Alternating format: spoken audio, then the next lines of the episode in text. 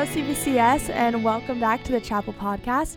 My name is Anastasia Davi, the Community Life Prefect on campus, and today we're joined with Brett Kunkle as our speaker. He is the founder and president of Maven, which is an organization that is equipping the next generation with a biblical worldview.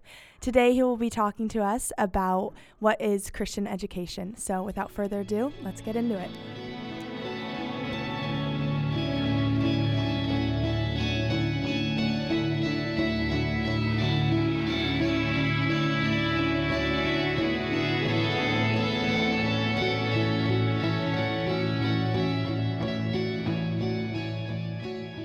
What I mean specifically is why are you here at Capistrano Valley Christian School? Why are you in high school?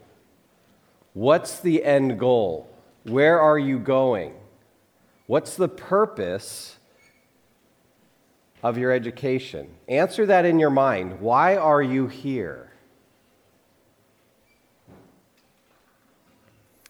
Now, open your eyes. And I want you to kind of think about that answer uh, because you are spending a significant amount of your life in school.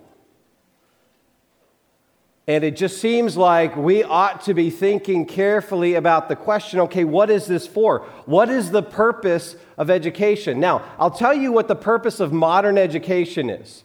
Modern education is this right here, right? You go to school you go through elementary to prepare for middle school, then to prepare for high school. High school is preparation for college. And once you graduate, whether it's a bachelor's or a master's or maybe it's your PhD, eventually the end goal is career. It's to get a job. And you see this uh, all throughout American education. And so here are a couple of examples. So this is from uh, a school district uh, the Bloomington Public School District in Illinois, and you can see, right, uh, pathways to career and college. And this little chart outlines, you know, going through education so that ultimately you get to a point where you, you get a career. Okay? Here's another chart from another school district, Sioux Falls. Right? Notice the, the title Optimize Educational Achievement from cradle to career. Cradle to career. So, what is, where is education going on this view? Your education is so that you can get a job, you can get a career. And then we ought to ask the question okay, well, why do I want a career? And I think the American answer, the answer in the American culture is this it's so that you can achieve the good life, right? It's so that you can uh, experience all the pleasures of life. It's so that you can buy that, that big house. It's so that you can get that car that you eventually want. It's so that you have enough wealth to be able to do all of the pleasurable things that are part of what is often called the American dream right? The good life, you do all this to get the good life, and the good life turns out to be, according to most Americans, a life of pleasure. Because that, according to our culture, is what's going to ultimately bring you happiness and satisfaction. And so that is the goal in the, the, the, US and much of the Western world. That is the primary goal, whether we would say it or not, that is the primary goal of much of education. Go to school so you can get a job, get a career, so eventually you can achieve the good life. Now, is having a job a bad thing? Of course not.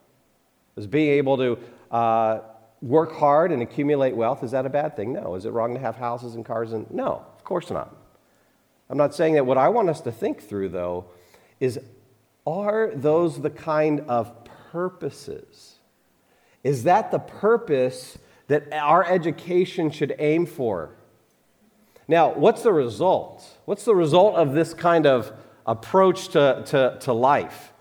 Well, I'll just give you one. I mean, this is this these kind of headlines now I see almost every other day that have to do with the mental health crisis in this country. Now, this headline talks about the mental health crisis amongst U.S. teenagers, right? From 2015 to 2019, prescription for antidepressants rose 38% for teenagers compared with 15% for adults. And, you know, probably the reason why it's uh, a discrepancy between uh, you guys and adults is because the adults are already there. Because actually, if you look at uh, various studies over the last 30 years, what you discover is that uh, anxiety and depression don't typically kick in. It didn't typically kick in until maybe like 29 or 30. That's when you'd have like your first episode of it, like serious uh, depression and anxiety. It wasn't usually till about 29, 30 years of age. But now, what we're seeing is that the first uh, experience with serious mental health issues is happening at now 14, 13, 12. So it may be just the, the adults spread it to, to you guys. And so it's not, it's not confined to you. This is a societal problem. If you look at our culture over the last 40 or 50 years, we are more anxious, we are more depressed, we struggle with more mental health problems than in the history of our country. We are more unhappy than we've ever been before. But ironically, we have all those things that we were told constitutes the good life. We have more wealth. We have bigger homes. We have more leisure time. We go on nicer vacations. We eat better food. We have more technology.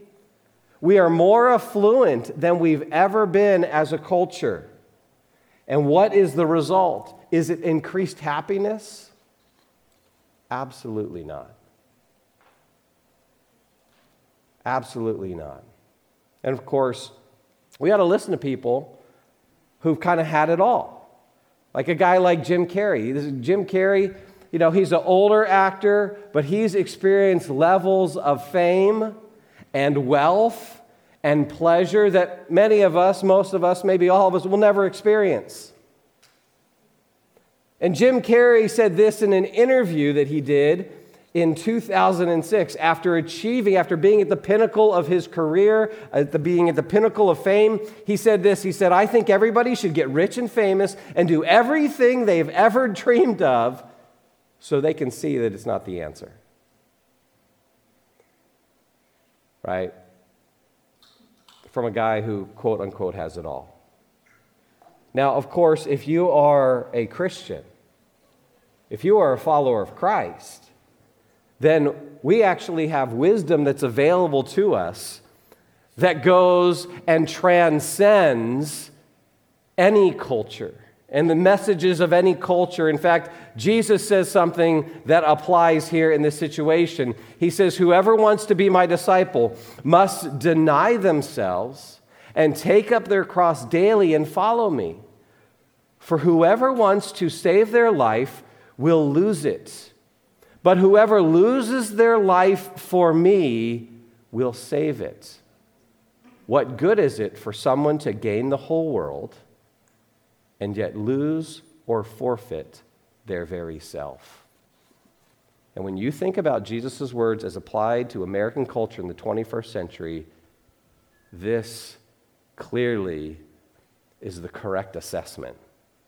What good is it for you to gain the whole world and yet lose or forfeit your very self? And I would argue that our modern purpose for education is taking many of us down a path where we will end up losing or forfeiting our very selves. And that's why it is vital for us to think about education and put education in the context of a larger worldview. Now, when we say worldview, simple definition of worldview is that worldview is your picture of reality. And everyone's got one. Everyone's got a picture of reality, right? Think of it this way use this analogy.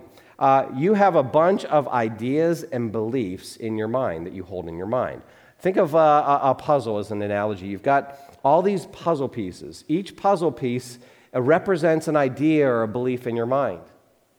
Now, typically, if you were to pour out the contents of the, you know, the typical American's mind, put them out on the table, it would just kind of be a scattered mess. It's, it's not really organized. It's not, we, we don't think through our lives. We, all, many of us don't have a, a coherent picture of the world. We don't have a coherent worldview. And so we have these individual puzzle pieces. We have these individual aspects of life, whether it's education or family or sexuality or technology or money or politics or gender or career or any of those things. We've got these individual puzzle pieces, and, and they're just kind of floating there. And we don't know how to think about them carefully, and uh, we don't know really how to make sense of it all. And we, what, what ends up happening is we just kind of go along with the cultural ideas and trends. Now, think about when you start a puzzle. If you're going to start a puzzle, do you try to find the very middle piece of the puzzle, put that down, and then start from there?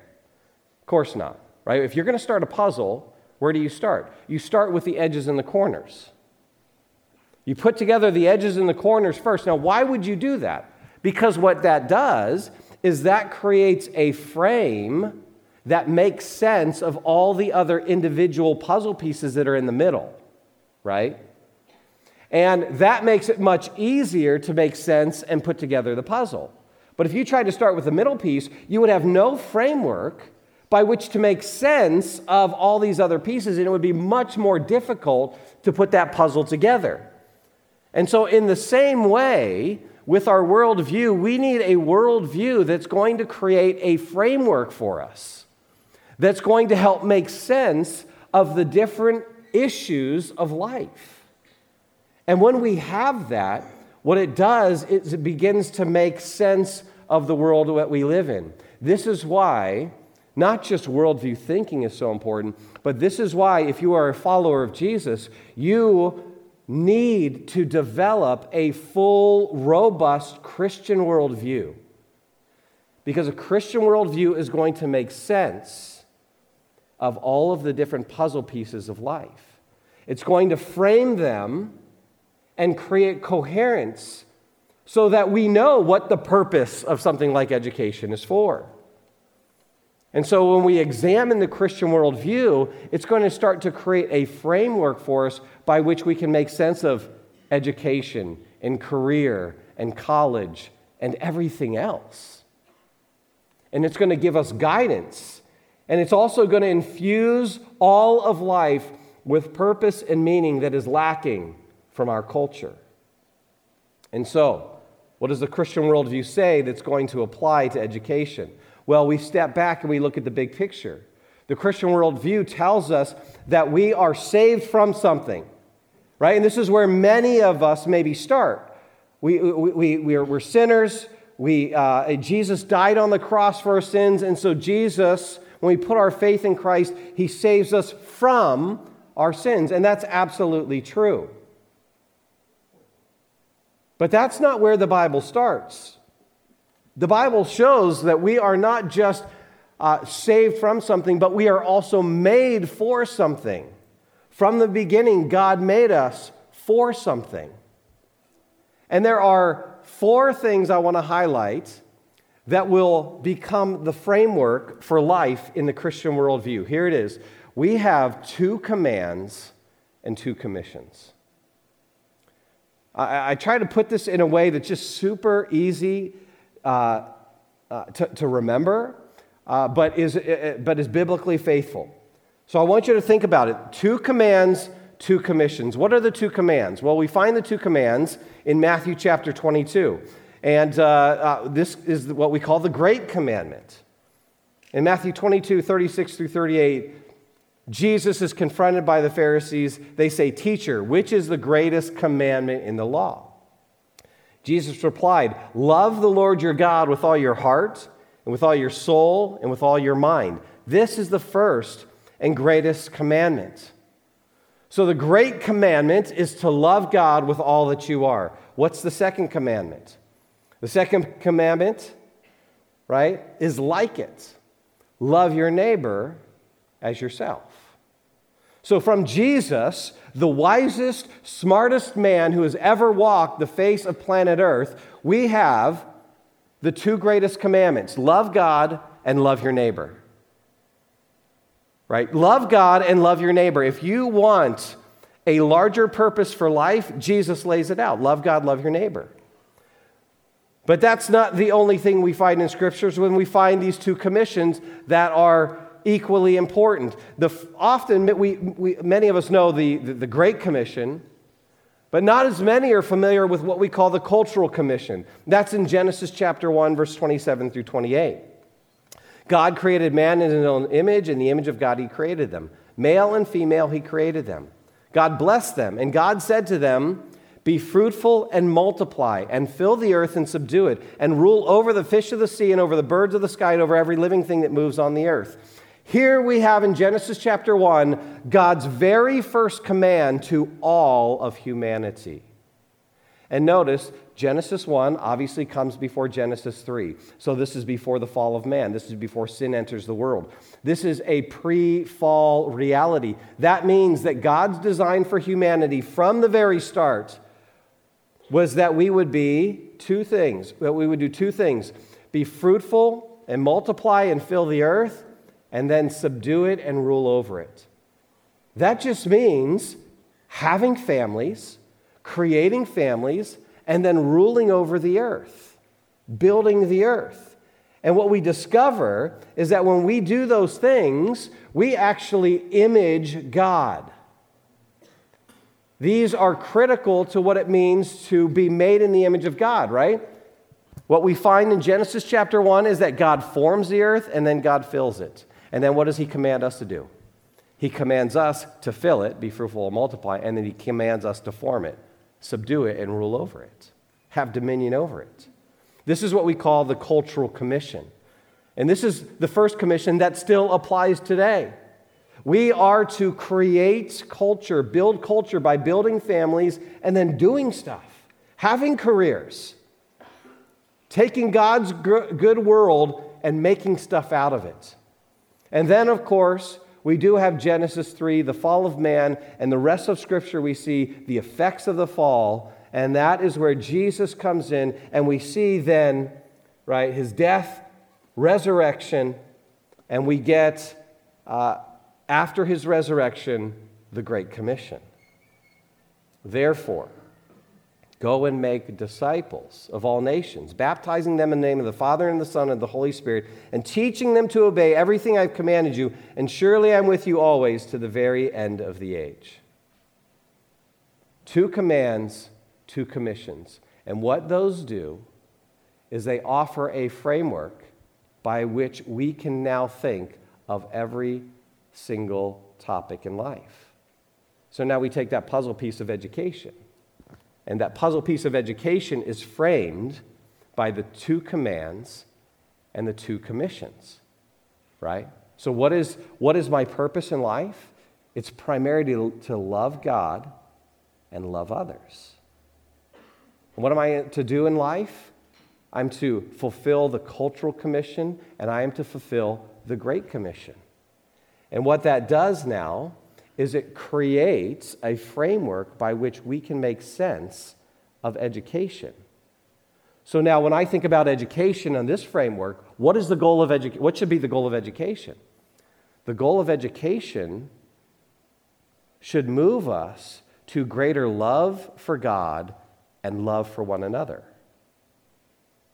And you're not going to hear that in modern American education. But Christian education, which I even hesitate to say Christian education because education is a human activity that is natural to the human being who is created by God. So it's not like as if there is just some other kind of true education. Christian education is actually true education. And in a Christian view of education, loving God, if education drives you to love God and love others, then it's fulfilling its true purpose. And the two ways that we do that, two of the primary ways that we love God and love others, is through the Cultural Commission and the Great Commission.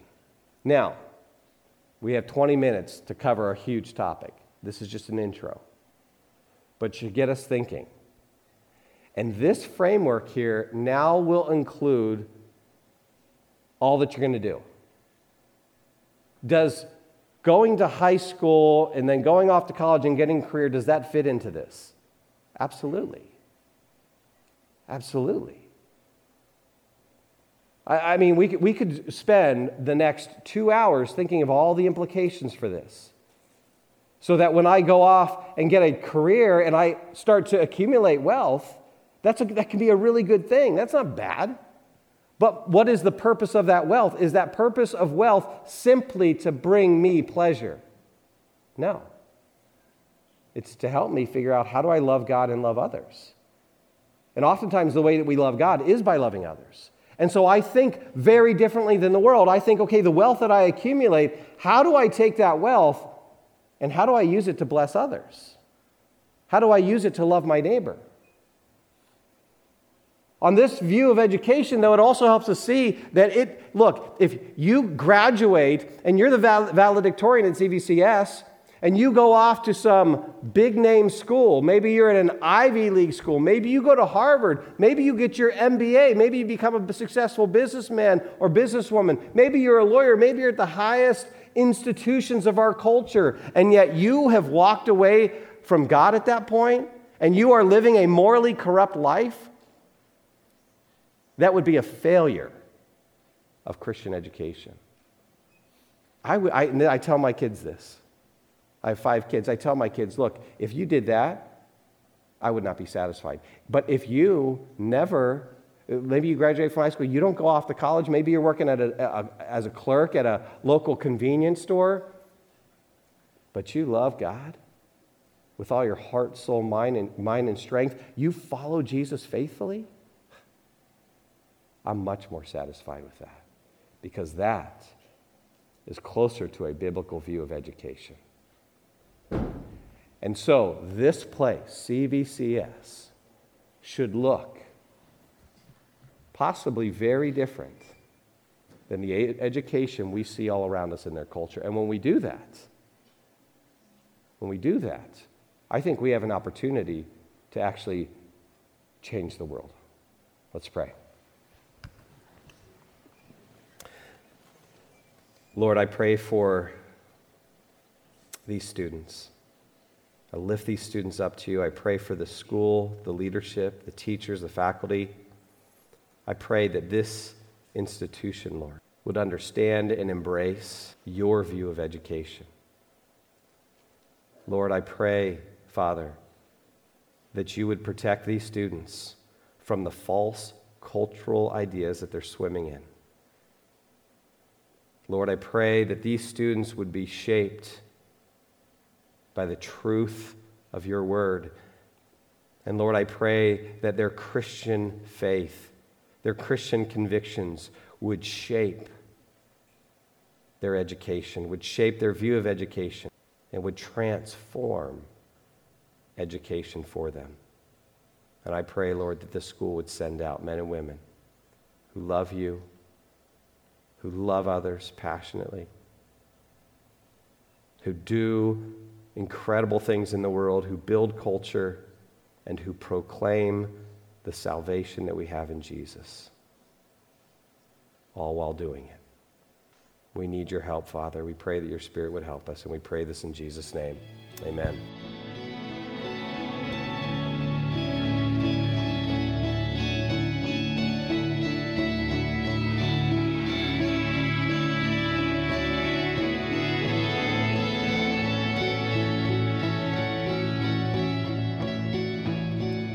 Thank you so much for that message. That was really encouraging. So now I'm joined with Brett Kunkle in the podcast studio for a short little interview. My first question is just tell us a little bit about yourself. Yeah, well, I um, uh, started Maven with my, mm-hmm. my wife, my family, six and a half years ago. Uh, we, I had been working in an apologetics organization for 14 years prior to that, and then I had been in youth ministry uh, the 10 years before that. So I've been working wow, with young yeah. people for a long time um, and have just seen the increasing challenges mm-hmm. from the mm-hmm. culture and, uh, and realize that we have got to, we, have got to be more effective mm-hmm. in uh, passing on the faith to the next generation because uh, you can look at all kinds of stats and all kinds of data and and just you can look at your own church or your, your own christian school and, and you can see that we are hemorrhaging students mm-hmm. i mean they, they grow up in the church and at least half if not more are walking away by the time they get off uh, to college, yeah. or even when they're in high school. they're walking away mentally, at least. Yeah, totally. And so we're losing a, a, a, huge number of our young people who mm. who don't really believe this stuff. Right. And yeah. so uh, so we're passionate about equipping the next generation, and that means equipping those who are discipling the next generation. Mm-hmm. So we mm-hmm. do a lot of stuff with parents, with educators, with pastors, with youth workers, with home educators and on and on and on. And so we want to equip those who are are on the front lines with students. And so we have a, a parent podcast that we do. We do a annual Maven conference here in mm-hmm. Southern California that's actually happening uh, in February 20, wow. uh, 23rd and 24th coming up. And our, our goal in these tools is to equip adults with a mm-hmm. biblical worldview, with a Christian worldview, to really know what we believe, why we believe it, why it matters and how it impacts every single area of life. Well, thank you. I mean, I really appreciate what you're doing in our community and just the greater world, I think, ahead of us. So thank you for that. Um, what do you hope students take away from your message today? Yeah, I think uh, two things in particular. I want them to see, number one, that their Christian faith, if it's actually true, mm-hmm. if it's actually true, then it, it, it gives us an accurate picture of reality. And so it's not just this little, it, you know, the Christian faith isn't relegated to kind of your personal, private prayer closet. Right. It's not just something that you need when you're going to do your devotions. It, you know, the Christian faith isn't just uh, I pull that out when I go to church on Sunday. Mm-hmm. No, uh, if Christianity is true, if the Bible is true, then the Bible actually is a factually accurate description of reality. Mm-hmm. It gives us knowledge of reality. And therefore, it covers every corner of reality. Right. And, and, and, I, and so part of what I wanted to help them see is that the Christianity, uh, the Christian worldview, uh, gives us a framework by which we can view all aspects of life. It's yeah. not it's not like, hey, oh, Christian that Christian stuff that's my religious life, and then here's my right. secular life, my job, my career, my you know whatever, and those things are separate. Christianity actually touches every single aspect of reality, yeah, including education and career. Yeah. But then secondly, what I wanted to do was help them to see the basics of how Christianity f- should frame education. Mm-hmm. Like the purpose of education um, and and educational activities and institutions. I mean, this is just through and through American culture is to get you to that career so you can achieve the good life, mm-hmm. like we mm-hmm. talked about in the in the talk. Uh, and we often in the church, Christians often who are soaking in the culture, we will simply absorb the ideas of the culture. We'll absorb the values mm-hmm. of the culture, and then w- we may not say it, but that stuff creeps in to what yeah. we do. And so then a lot of our Christian schools kind of have the same goal, but we sprinkle a little Christianity right, on yeah. it. Uh, so we have a chapel or a Bible class. But otherwise, it's the same vision and values as the world around us. Yeah. And so I wanted to reframe that and say here and, and, and very practically, very uh, in an understandable way, here's how Christianity makes sense of yes. all your educational goals. Yeah, I think Christian education should first and foremost teach us how to rightly order our loves and have Christ at um, just the top of that list. That's right. And I also really agree with your first point that it's just it's not like uh, Christianity is a different way to look at the world, but it's like the truest, purest, most beautiful way to look at the world. Yeah. And I think that it's it's um, really common for people to make a differentiation between their Christian religious life which could be like Sundays, and then their secular life that um, kind of fills the rest of their week. But it's important to know that, like, a, if you have a true Christian worldview, it overlaps every aspect of life. That's right. So, yeah, That's thank right. you. If, if, the goal is to love God and love others primarily with all the, of our activity, then the education should serve that. And I, I love the way you put it. Like l- education sh- should be the formation Mm-hmm. of the whole person towards virtue to rightly order our lives. And when our, our lives are rightly ordered by virtue, uh, you know, by, uh, by truth and goodness and beauty, then we will love God and love others like we were created to do. Mm-hmm. And so this is where like academic achievement very important. Mm-hmm. But also in a Christian view of education, moral formation is Yes. just as important. Yes. So- I agree. Thank you for that. Yeah. And then, if anybody would like to get more um, connected with you, how could they do so? Yeah, uh, connect with us at our website. It's maventruth.com, Okay. and you can find out all about the uh, the things that we do to to try and serve uh, families and churches. Perfect. Thank you so much for joining us today. Thanks. This episode has been a production of the Capistrano Valley Christian Schools Podcast Network. Capistrano Valley Christian Schools is a Christian JK through 12 school in San Juan Capistrano, California. Be sure to check out, subscribe to, and leave a review of this show and the other shows on our network on your podcast player of choice.